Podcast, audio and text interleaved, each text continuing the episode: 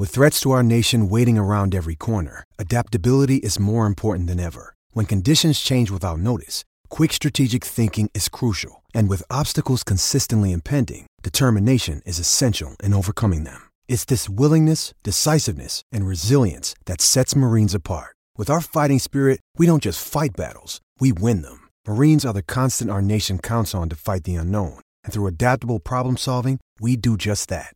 Learn more at marines.com.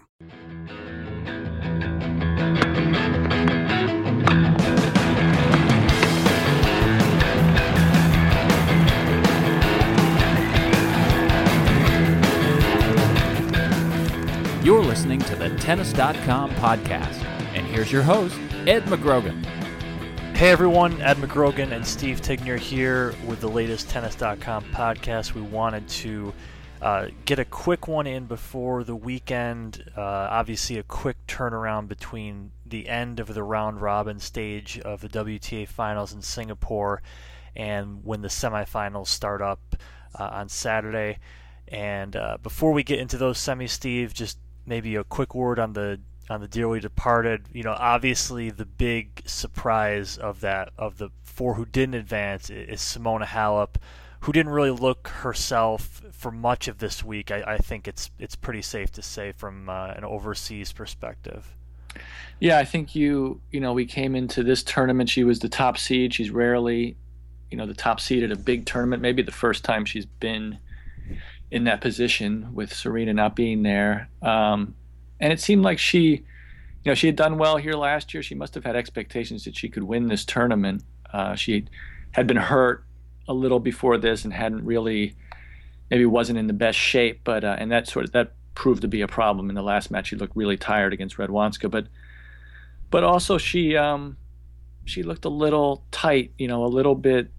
You know, she got she's been known to she sort of goes back and forth between you know working hard to fight through um, bad parts of matches and then sometimes she just seems to give in to them. You know she started out the year doing that then she you know, she seems to go up and down up and down in that in that sense and she's always sort of fighting her her emotions and negativity that, that that she can that she can get. She you know she has this kind of I would say a perfectionist attitude and if she makes mistakes she you know she takes it pretty hard and and lets it bother her and you know lets one game turn into two games lost uh, and a set lost. And that's so that you know that feels like that's that's what happened to her here. Some of the same some of the same issues um, with her you know mentally. And also it just shows that at a big tournament you know the bigger hitters a bigger hitter like Sharapova is going to have an advantage when you know when when the stakes are really high the player that can kind of take it, things into their own hands,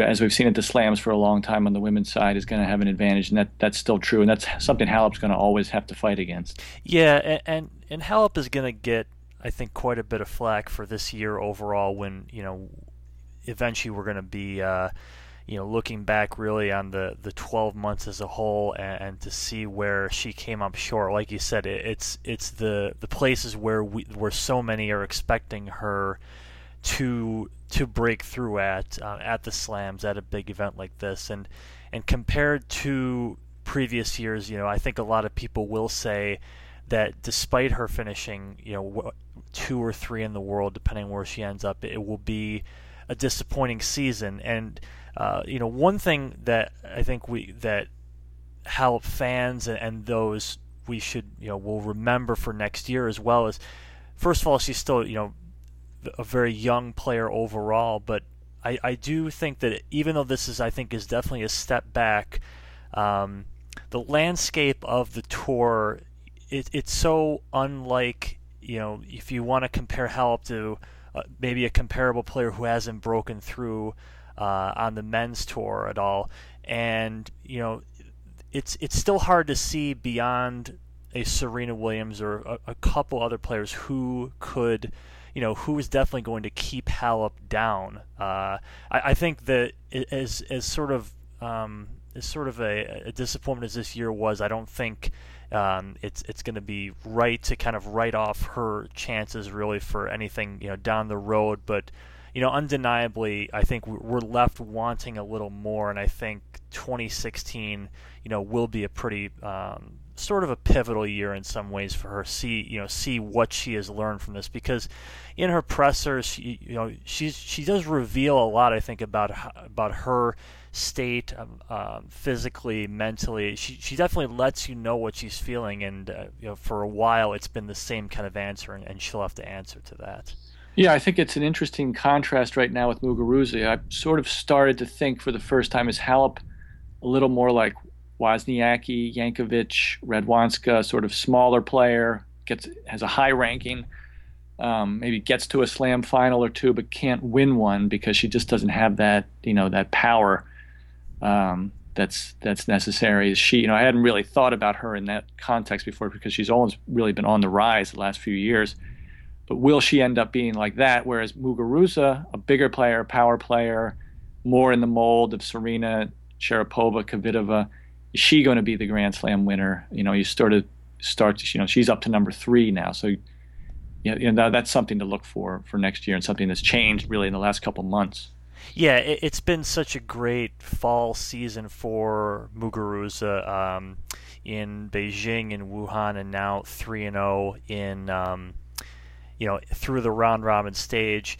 You know, her and Maria Sharapova both get through three and zero. Oh. Pretty much everybody else takes quite a quite a dent in the in the record. A lot of one and two records.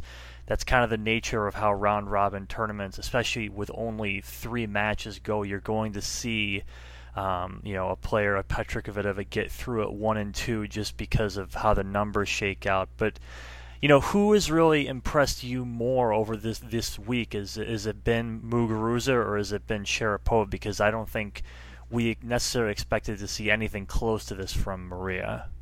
Yeah, I guess equally. I didn't pick either of them to make the semis for different reasons. I thought it might be a little too soon for Muguruza, and I didn't think I thought Sharapova might be a little rusty. Um, you know, Sharapova has been very impressive. I guess, you know, we shouldn't be surprised. She's, but she's looked about, you know, as, as sort of tough and and still hungry to win as she, you know, as she ha- as she ever has. You know, she's 28 and has had a lot of injuries, but she's, you know, she sounds like she's ready to go for next year already. While everyone else is kind of ending this year, she seems like she's starting up, starting up again, which is, you know, something to look for for next year. But she's been really impressive. And Muguruza impressive in a different way. She's playing doubles, and she looked pretty tired and, and has looked not necessarily that sharp in all three of the matches, but she's won them all. Um, she almost seems to be improving to me in the way she competes with, with every match. She she beat Kvitova, a player who's who's won two Grand Slams. Uh, definitely without her best, sort of found a way to win her 15 break 15 breaks in the match, but she ended up winning the match anyway. Um, she probably was going to advance to the semis without winning that match, but but she you know she she came through that. So that in a way that's probably been the most impressive thing is what she's done with with you know the the level she's been playing.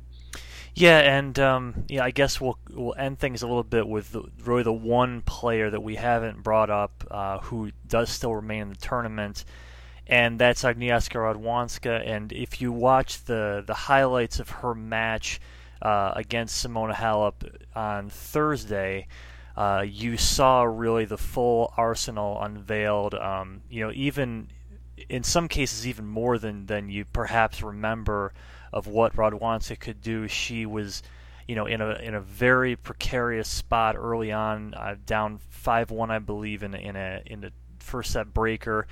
And really, just kind of uh, has the whole variety, unleashes it at that point um, not just really what you know about her from the baseline, which is plenty, you know, what she does well from there, but tracking down a lot, uh, some great running gets, some over, you know, backhand overheads. It was it was probably the performance of the week, uh, especially when you consider what you know Halep pretty much she had to win that match to have a chance to continue. And Radwanska, who's you know who we've mentioned obviously many many times over the years, but is I think has been kind of left in that second tier and, and forgotten to some degree.